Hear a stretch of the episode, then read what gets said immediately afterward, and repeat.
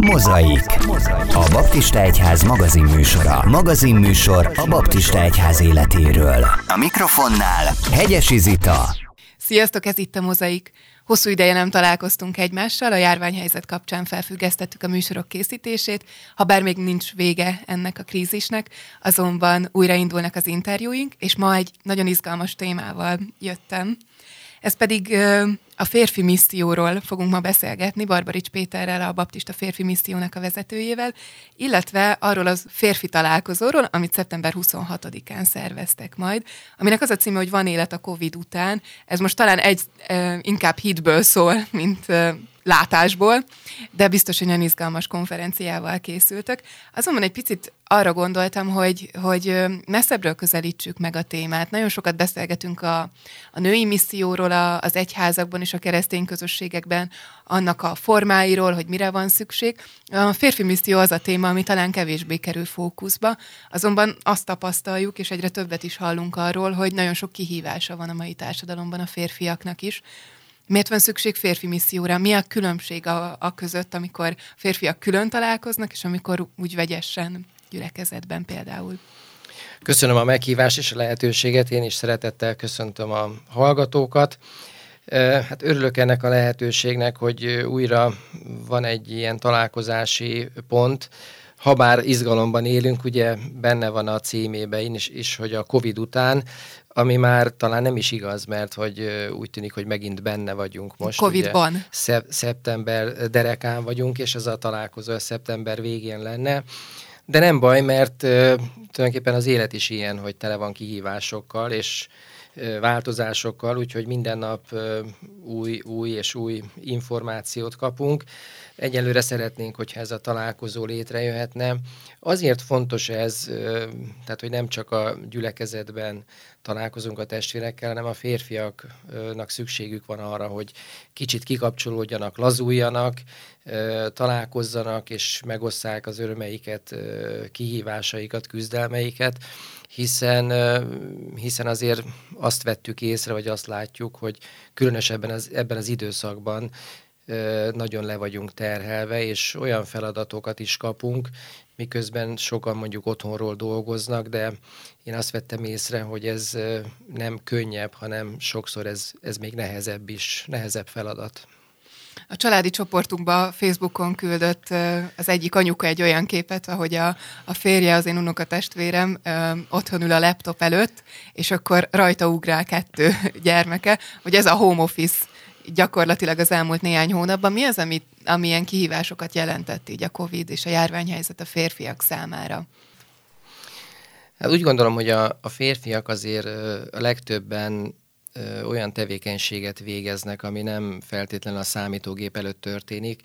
Én személy szerint nem nagyon rajongok ezért, ezekért a ö, internetes, meg, meg képernyős találkozókért, hiszen ö, ez egy ilyen virtuális dolog, tehát ha meg is beszélhetünk dolgokat, és nyilván ez fontos, meg szükséges, hogy, hogy egyeztessünk, és akár, akár üléseket is, döntéseket lehet hozni, és valamilyen szinten ez kényelmesebb is, hiszen ugye egyrészt a veszély le tudjuk csökkenteni, időt is le lehet csökkenteni, és sokkal hatékonyabb, viszont a, a legtöbb férfi azért a tettek embere, tehát szükség van arra egyrészt, hogy, hogy fizikálisan is találkozzunk, az, amikor van egy készfogás, egy ölelés, egy, egy arcmimika, meg hát a tevékenységek is olyanok, ami, ami nem, nem az íróasztal mögött van. Tehát ez, ez biztos, hogy nem egy normális élet, úgyhogy azért is reméljük, hogy, hogy egy ilyen találkozásra lesz lehetőség,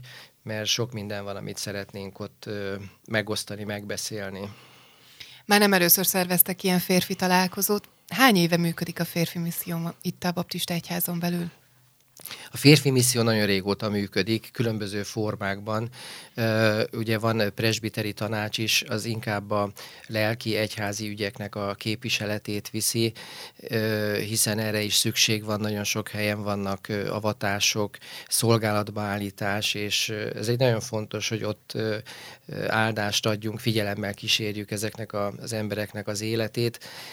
Korábban volt diakónus bizottság, az is kimondottan a férfiaknak a lelki fejlődésére fókuszált. Amikor én ebbe a körbe beléptem, akkor, akkor is voltak férfi konferenciák. Amikor a szervezésnek a, a része hozzám került, akkor én azt láttam, hogy nem elsősorban konferenciát kéne szervezni, ahol olyan információkat kapunk, amit, amit egyébként is megkaphatunk, hanem inkább arra kéne fókuszálnunk, ami kimondottan a hétköznapi kihívások a, a férfiak életébe, és ugye ez a mostani, ez a hatodik találkozó lesz, amit így hívunk, hogy férfi a pályán, országos baptista férfi találkozó, és ezek a, ezeket a témákat évről évre egy bizonyos témaköré ö, ö, csoportosítjuk, és most ö, ebben az évben is van egy ilyen téma, ami azt jelenti, hogy az Isten magasztalása. Mik azok a hétköznapi kihívások, amiket itt korábban említettél? A férfiak, hogyha csak magamat veszem példának, ugye a klasszikus értelemben van családom, van feleségem, vannak gyermekeim, van munkahelyem, van családi vállalkozás, vannak barátaink, családi kapcsolataink, van gyülekezetünk, van gyülekezeti szolgálatunk, most csak ez, ami így hirtelen eszembe jut, és ezeket egyrészt fontossági sorrendbe kell tenni, uh-huh. másrészt meg elég szerteágazó, elég szerteágazó feladat. Tehát, hogyha egy férfi a helyén akar lenni, akkor ugye elsősorban a családját karban kell tartani. Nagyon fontos, hogy boldog legyen a felesége, gyerekei örüljenek annak, hogy van apa, vannak szülei, legyen mindenkinek valamilyen feladata, legyen a helyén, akár iskola, akár munkahely, akár otthon, otthon teremtése, ahogy nőnek a gyerekek. Aztán a gyülekezeti szolgálatok, a gyülekezeti kihívások, tehát számtalan, számtalan ilyen feladat van. Most ebben a különleges helyzetben meg aztán pláne ö, még egyéb extra dolgok vannak. Például most az Isten tiszteleteket szabadtérbe tartsuk, ö, imaházba tartsuk, zárt helyen, ö, akkor azt hogyan lehet ö, megoldani, milyen szabályok vannak, napról napra változik, van, aki izgul, a, a gyülekezet egyik fele az azt mondja, hogy legyen maszk, a másik fele az nem törődik ezzel, tehát hogy mégiscsak valamilyen irányt kell mutatni. Na ebben, ebben kell, hogy bátorítást, erősítést adjunk a férfiaknak, hogy, hogy a helyükön legyenek, és ezekkel, ezekkel a kihívásokkal meg tudjanak küzdeni. Egy-egy találkozó során egyébként ez hogy valósul meg? Hogyan tudtok irányt mutatni? Ezért itt, amiket elmondtál, ott, talán minden helyzet egyedi, nyilván vannak alap alapvetések és alapértékek, de azért mindenkinek talán más a kihívása minden napokban. Persze, hát nem lehet, nem tudunk egy olyan sablont adni, ami, ami mindenkinek jó. Én azt szoktam mondani, hogy, hogy lehet nevelési tanácsokat adni, tanácsadást, hogy egy családba hogy kell a gyerekeket nevelni, vagy hogy kell a feleséget szeretni, hogyan kell gondoskodni róla, de hiába van egy sablon, akkor is ezt a saját családomra értelmezni kell. Tehát én elmondhatom azt, hogy én hogy csinálom az én családomban, de nem biztos, hogy az a másiknál ugyanígy működik. Négy gyermekünk van, mind a négy teljesen más természetű, tehát még a négy gyermeknek is különböző nevelési, különböző figyelmességre volt szükségük. Tehát, hogy nem lehetett ott sem egy bizonyos sablont ö, ö, alkalmazni. Nyilván vannak alap értékek, alap dolgok, például, hogy szeretni kell őket, el kell őket fogadni, olyanak, ahogy Isten megteremtette őket, és a saját képességükhöz kell igazítani minden egyéb dolgot. Hát valami ilyesmit szeretnénk a férfiaknak is átadni. Tehát próbáljuk az élet különböző területeiről összeszedni azokat a, a dolgokat, ami éppen foglalkoztatja őket, és ahol, ahol van értelme tanácsot adni. Amikor elkezdtük akkor ez, ezeket a szervezéseket, én akkor végeztem egy kutató munkát, elmentem egy gyülekezetbe, és megkérdeztem a férfiakat külön-külön egyenként, hogy ki, mhm. kit mi érdekel. Tehát mi az, ami foglalkoztatja őket, és a végén összegeztük, és szinte teljesen egyforma érdeklődési kör jött ki, meg fontossági sorrendek, és akkor nagyon egyszerű volt a dolog, mert akkor erre építettük fel az egészet. Emlékszem, hogy egy nagyon fontos dolog kidomborodott belőle. Azt mondták, hogy bármit szívesen meghallgatnak, csak az nagyon fontos, hogy hiteles uh-huh. emberek mondják el. Tehát ne csak tankönyv anyagot adjanak át, hanem olyanoktól szeretnék hallani ezeket, akik valóban a legjobban csinálják ezt, és minden egyes évben, amikor szerveztük ezeket a találkozókat, ez volt az egyik fő szempont, hogy akik jöttek, és amit mondtak, az, az hiteles legyen, és a lehető legjobb. Mennyire van le- lehetőség ezeken a találkozókon a személyes megnyílásra? Ugye azt tudjuk, hogy a férfiak talán nehezebben kérnek segítséget, vagy így mondják el a, a belső kérdéseiket, problémáikat. Ezt hogy tapasztaljátok? Hogy jelenik meg egy-egy találkozón? Hát mivel csak férfiak jönnek össze, ezért ez viszonylag egyszerűbb dolog. Uh-huh. Azt tapasztaltuk, hogy amikor voltak, nem volt minden évben, de amikor voltak csoportos, talá- csoportos beszélgetések, hogy azok voltak a fénypontjai a, a, a találkozóknak, és nem elsősorban az, amikor valamilyen információt kaptak. Persze hát az is, az is nagyon nagy érték volt, de hogy nagyon fontos és nagyon jók voltak a, a, a kiscsoportos beszélgetések. Egyrészt, hogy megismerkedhettek, tehát új kapcsolatokat létre lehetett hozni, az emberek megoszthatták, hogy kit mi foglalkoztatja, milyen kihívásuk van, és aztán így tudtak egymásnak segíteni is, illetve hát új ismerettségek jöttek létre, nagyon sokan vannak, akiknek érdekes szakmájuk van, vagy vállalkozásuk van, úgyhogy még így profitálni is lehetett ebből. Tehát akkor van egy ilyen networking szerepe is egy-egy ilyen találkozónak? Igen, igen, igen, abszolút. Arról egyre többet hallunk, hogy, hogy a jelenkorban nehéz a férfivá válás, vagy a felnőtté válás. Ugye akár Zimbárdónak is ismerjük erről szóló könyvét, itt, itt sok mindenről van szó, akár az édesapáknak a hiányáról egyes családokban, akár, akár a férfi mintáknak a hiányáról más területen. Mit tapasztaltok, ha mondjuk részt vesz a fiatalabb generáció ezeken a találkozókon, ők mennyire ö, jelenítik meg ezt a, ezt a képet, amit, ö, amit olvashatunk, vagy láthatunk egyre inkább a társadalomban? Én szerintem ma az egyik legnagyobb kihívás az, hogy a, a férfiak, a fiúk, ahogy ö, életképesek kellene, hogy legyenek, nem nagyon akarnak felelősséget vállalni. Tehát a, a, a fő kérdés az az, hogy milyen munkahelyem lesz, milyen anyagi ö, biztonságot tudok teremteni, milyen karriert tudok építeni, és mindez nagyon fontos, hogy jól érezzem magamat, és élvezzem az életet. Én szerintem ezzel nincs baj. Én is fontosnak tartom azt, hogy minden, nagyon, minden nap legyen ö, ö, értékes, és minden napot élvezzek, a napnak minden percét élvezzem, de azt nem tudjuk elkerülni, hogy azért vannak alapvető feladatai a férfiaknak, amikben helyt kell, hogy álljanak, és ha ezek, ezek felborulnak, akkor ugye sok minden borul. Például, ha egy fiú ö, csak a karrierjére gondol, és arra, hogy, hogy jó munkahelye legyen, és otthont kell teremteni. Találkoztam olyan fiatalokkal, akik évek óta udvarolnak egymásnak, és amikor kérdezem, hogy mikor lesz házasság, vagy miért nem, miért nem léptek, hát akkor mondták, hogy először otthont kell teremteni, hogy nincsen otthonunk. Én ezt nem nagyon értem, mert persze az az egészséges, hogyha önálló otthon tud teremteni valaki, de mi van akkor, hogyha mondjuk még tíz évig nem tud otthon teremteni, tehát akkor, mm. akkor tíz évig nem lép, hogy, hogy teljesen felborul a, a, a társadalmi, a biológiai és a, a, a karrier értékrendek, és hát látom, hogy azért fiúk ebbe, ebbe kínlódnak, szenvednek, arról nem is beszélve, hogy ott vannak a, a lányok, a fiatal hölgyek, akik megvárják azt, hogy, hogy valami történjen az életbe. Úgyhogy, úgyhogy ez, a, ez a terület is nagyon fontos, tehát itt is szeretnénk, itt is szeretnénk segíteni.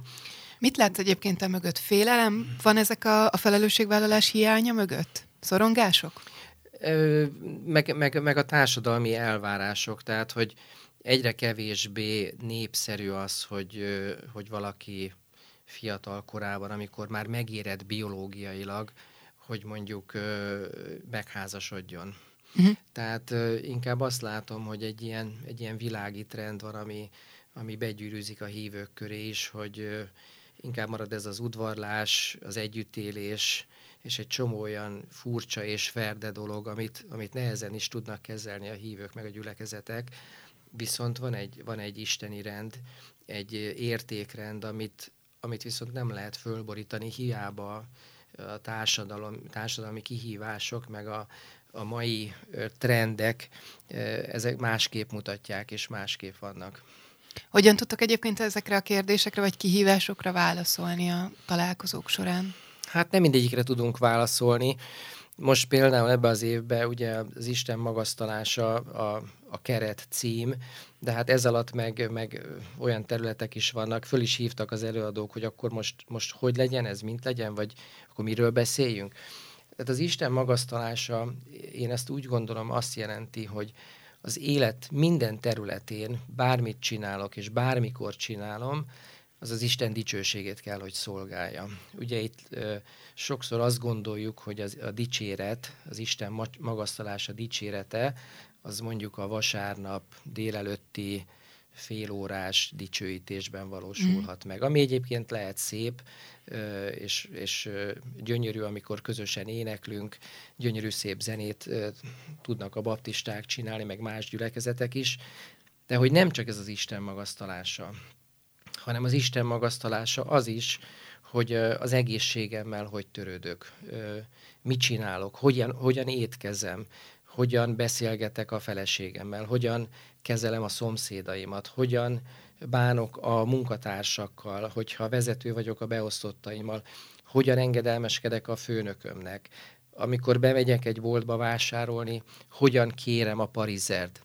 Ez mind-mind Istent kell, hogy magasztalja, amikor, amikor, amikor én a hétköznapi életemet élek. Valakivel találkoztam most, és mondja, hogy beálltak a kocsival a kapuja elé, és hát leengedte a, annak az illetőnek a kerekér, a levegőt egy kicsit kiengedte, hogy hát tanulja meg, hogy oda nem lehet megállni. Hát való, valóban, valójában hát igaz is lehet ez, hogy tanítjuk egymást, de ezekben a mozdulatokban is az kell, hogy, hogy ezt, ezt tenné Jézus, hogyha itt volna. Tehát, hogy ő hogyan, hogyan és mit, mit tenne egy ilyen helyzetbe.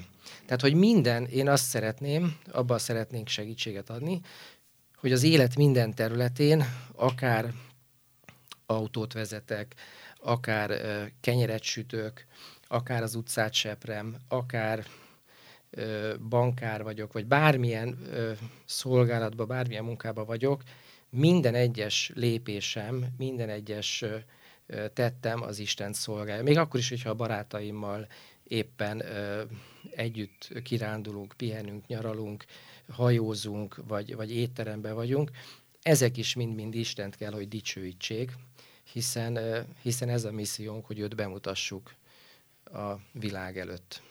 Hogyan tud ez megjelenni uh, most a konferencián? Hogyan fog megjelenni a konferencián? Ezen a találkozón is a, a korábbiakhoz hasonlóan hívtunk előadókat, és különböző témákat kaptak, hogy arról beszéljenek például olyan témák, hogy milyen kapcsolatunk van a gyülekezetben a testvérekkel, vagy akár azon kívül, milyen kapcsolatunk van a városban, hogyan tudunk a város vezetéséhez, a város vezetőihez kapcsolódni. Aztán meghívtunk egy orvost, aki a szív specialista. Szeretnénk, hogyha tudnák a férfiak, hogy a, az élet az a szívből jön ki, hogy mire is képes az a szív, és mondjuk hogyan érdemes az egészségünket ápolni. Egyébként az elmúlt évben is volt már ez a téma. Akkor jön egy szállodaigazgató, aki elmeséli majd, hogy például ebben a Covid-ban nyilván mindenki tudja, ugye, hogy nem lehetett menni sehova, tehát a legtöbb idegenforgalmi vállalkozás, szállodáknak be kellett zárniuk, hogyan lehet megoldani, hogyan lehet egy ilyen válságot kezelni, mire kell odafigyelni. Tehát első kézből ezt is halljuk. Aztán a, a egyház vezetőket is elhívtuk, hogy adjanak egy kis biztatást, bátorítást, hogy nehéz helyzetekben hogyan tudunk kitartani, hogyan lehet, hogyan lehet túlélni egy ilyen dolgot, nem csak bezárkózni, depresszióba esni, aztán várni, hogy majd a, a kormány vagy a pártok megoldják ezt a kérdést, hanem ezekben a körülményekben mi a feladatunk nekünk, hogyan tudunk tovább lépni. Meddig lehet jelentkezni erre a találkozóra? Hát jövő hét végéig, tehát a konferencia talál, férfi találkozó előtt egy héttel szeretnénk már, hogyha kialakulna a létszám, úgyhogy bíztatunk mindenkit, hogy a, a honlapon, illetve a jelentkezési lapot kitöltve regisztráljanak. Mi az, amit látsz így a konferencián túl a férfi misszió céljának? Hogyan tudja segíteni a férfiak jelenlétét akár az egyházunkban, a gyülekezeteinkben a baptista férfi misszió? Én fontosnak tartom, hogy a, a gyülekezetekben legyenek olyan vezetők, akik, akik a gyülekezetnek a misszióját, jövőjét meg tudják határozni. Hallottam pont most a héten, hogy van egy, van egy férfi, aki hát nagyon lelkes és nagyon, nagyon hívő ember, de nincs mögötte se család, se gyülekezet, se egyház, se barátok, tehát ilyen egyszemélyes harcos, és lehet, hogy lehet, hogy így is el lehet jutni valahova, de én nem hiszem, hogy Istennek ez a célja, hogy ilyen egyszemélyes, magányos farkasokat, meg harcosokat képezzen, akik, akik mennek mindenfelé, és majd ő mondja nekik, hogy ide-oda, amoda menjen, mm. hanem az nagyon fontos, hogy kapcsolatban legyünk egymással. Nagyon jó és nagyon fontos az, hogyha egy, egy gyülekezetben minden korosztály jelen tud lenni. Én örülök annak is, amikor vannak ilyen réteg csoportok, hiszen nagyon érzékenyek tudnak lenni az aktuális kihívásokra, kérdésekre, és ugyanaz az érdeklődési területük, jól érzik magukat, együtt bármikor találkoznak, viszont egy egészséges gyülekezetben vannak idős emberek is, akik már a szép korban vannak, és vannak fiatal családok, kisgyermekesek is, akik, akiknek ugyanolyan fontos a közösség. Mi gyermekeink, amikor gyülekezetbe kerültünk, új gyülekezetbe, nagyon-nagyon fontos volt, és nagyon örültünk annak, hogy barátokat találtak mindjárt az elején, hiszen ezek a barátságok ma is tartanak, és ezek a kapcsolatok ö, ö, tudják egymást erősíteni, tudják egymást segíteni, és ugye azt szoktuk mondani, hogy hiszen az ige is ezt tanítja, hogy egy hívő ember hívő társat keressen magának.